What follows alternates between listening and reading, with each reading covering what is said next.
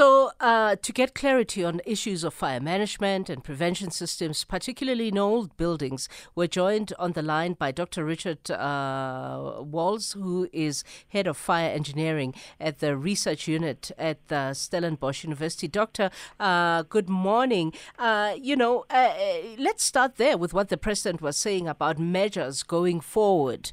Uh, what kind of measures need to be put in place, uh, preventative measures, obviously, to make sure that something similar doesn't happen? We've had two fires in the last year in Parliament. Okay, good morning, and good morning to your listeners. Uh, good question. I think a lot of good discussion now regarding fire safety in general. Well, we've got to look at each building in particular, but there's a lot of basics we can just start sorting out. And I think there's a lot of interesting information which may come to light in the next few days as to how did the fire start, how did it progress, how did it get so large. And the, the, the basics to look at is just firstly compartmentation. When a fire breaks out, ideally you want to keep it in one zone, one one part of the building. And you have, typically have firewalls and even things in the ceilings, um, firewalls there or uh, curtains, et cetera, to prevent it then spreading to the rest of the building. Detection, there should always be um, detection systems that, and also especially in such a, a sensitive building, a, a key point, that it will then alert officials to be, be aware. Uh, different types of detection system, whether it's smoke alarms or fire alarms, um, sprinklers. I see there's a lot of discussion now regarding the, the automatic sprinkler systems not working. And then also just to have security staff um, trained and aware, have access to fire extinguishers, hose reels, and the likes. Now, it's never an easy task with old buildings. Uh, there's a lot of old infrastructure, nooks and crannies where fire can spread through, old cable ducts and services voids, difficult passageways and funny shapes. But it's still a, a good, competent fire engineer would need to, uh, in, in this case, go in there, have a look, and then try compartmentalize the building and design systems that can protect it, but also protect, let's say, special assets where you've got libraries and museum artifacts, such that there's the right suppression system so they don't get damaged. So a lot can be done, and I think we're going to find out quite a bit in the, in the coming days as to, as to what has transpired. Yeah, a lot can be done, and because it's an old building, it sounds like It sounds like it probably is going to be a very costly exercise to do this lot. Correct. It's going to be both costly and time-consuming. Uh, they're first going to have to, I mean, if, if there is case of arson opened, investigations to be conducted, engineers to assess it, architects and engineers to do designs, I mean, to then appoint contractors, et cetera, et cetera, et cetera, obtaining materials that match um, the, the old style. So this is, this is going to be a number of months, many, many months, depending on the extent of damage, especially where roofs have collapsed, cabling and all sorts of I T security infrastructure. And the building is probably going to be operational in the other parts while this is um, com- going on. So that's going to slow down progress further. And government procurement is also not the easiest process. So this isn't going to be an easy, quick fix. Yeah. Is it generally, uh, you, you know, these uh, water sprinklers, are those generally the most protective measure one can use, or at least a, big, a building of that magnitude uh, can use uh, as a preventative measure against fire? And how easy, if at all, is it to seal these water sprinklers, because they do say that the water sprinklers were sealed? Well, as I mentioned, we, we've got to wait for information to come to light. Firstly, regarding question, yes, sprinklers are typically very effective. They do generally work very well in putting fires out. Uh, what happens is a little bulb, and when they get too hot, they burst, and then only that sprinkler activates those. So it's not like in the movies, say, you know, there's a bit of smoke and suddenly fifty sprinklers activate. They, they don't work like that. It's only the sprinkler that is affected or heated up activates, and they one by one, as the fire may spread or don't spread, more and more sprinklers become involved. They will typically contain it um, if they are in the vicinity of where the fire is, is activated.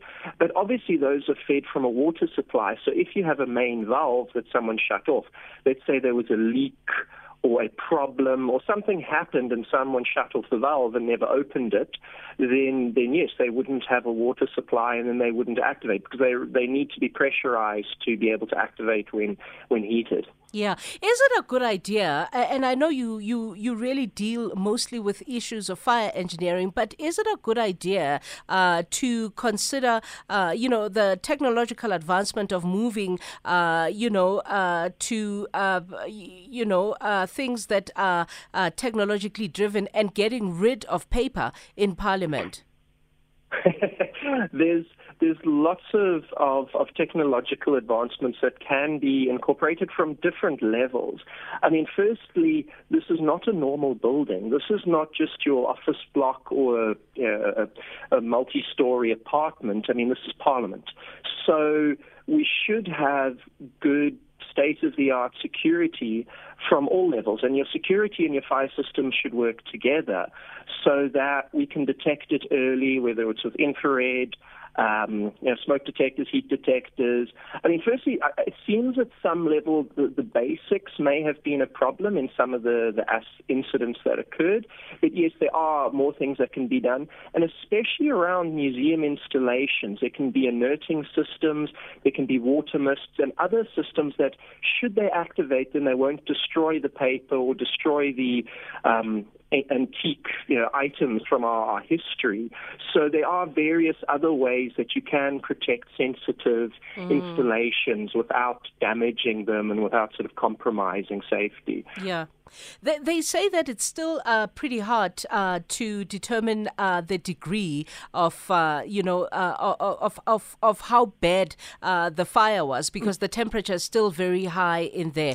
Uh, but they, I also know that it took ten years to build this old parliamentary building uh, from eighteen seventy-five to eighteen eighty-five. Does that mean it's going to take uh, roughly the same amount of time to try and repair the damage that's been done, or things are more advanced, as you'd say today? It, well, firstly, I think we're going to have to have a look at the, the extent of the damage. As I mentioned, it's not going to be a quick fix, and it will depend on what's damaged. Some things Uh, survive relatively well. I mean, if you look at bricks, you put bricks in a kiln to make them. So bricks themselves survive heat quite well, and normally what happens in the plaster is damaged. And if there's a plaster, often the plaster's cracked, you strip it off, and then your, your brickwork and your, your concrete as well may be sufficient. It does look, from what I've seen on the internet, like the roofs have been extensively damaged. So they will have to then strip those off, get new roof, um, roofing systems in place, and take a while of that.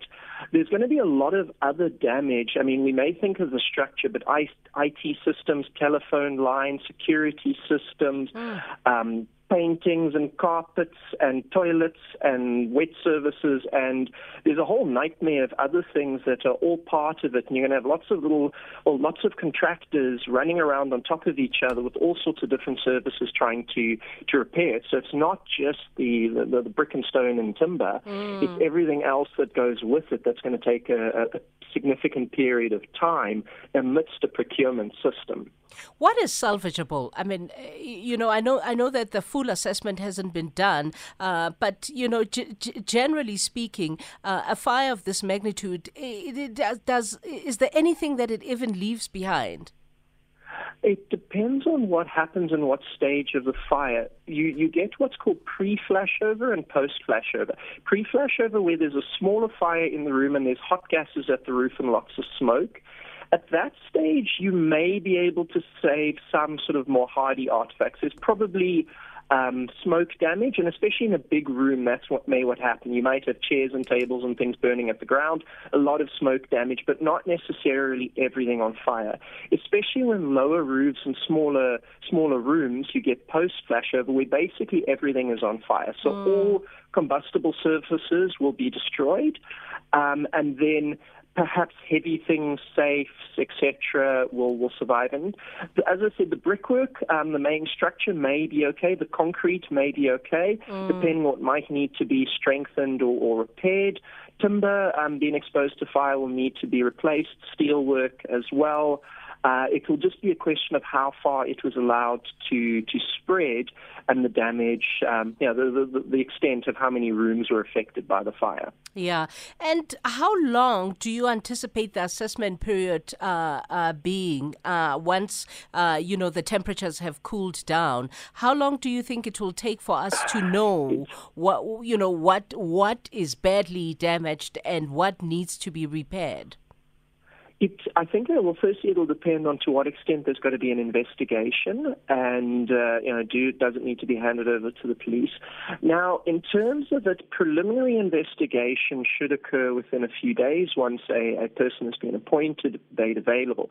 That I'm talking preliminary assessments. They can go out and have a look at, you know, does it need to be, um, you know, sections being demolished? What can we salvage? What can we do? But then a detailed repair uh, methodology is going to take much longer. That will probably take um, in the vicinity of weeks to make sure that then it's it's revamped. But also, as they are now re- renovating it, they will we they need to ask now: how, is it up to current sort of codes of practice being so old?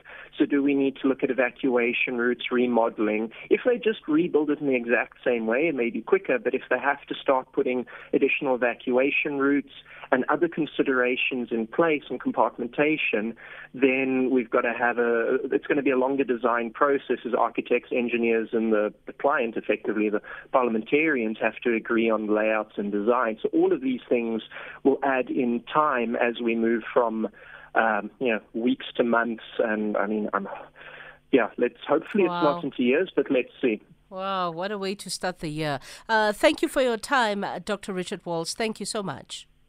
It's a pleasure. Thank Have a good you. day further. Have a good day. And Happy New Year. I forgot to say Happy New Year uh, to uh, Doctor Walls. Uh, uh, he is the head of fire engineering at the research unit at um, the Stellenbosch University. Weeks, months, uh, he's saying it, w- it, w- it will take. And, of course, we haven't even begun the discussion of the artifacts uh, because, um, you know, we're worried about the library material and, you know, what is on paper. We haven't even had a discussion about the impact uh, on artifacts that have been uh, damaged uh, by this fire. We'll talk about, about that. But then I was also hmm, asking myself so much. My mind's been busy this new year.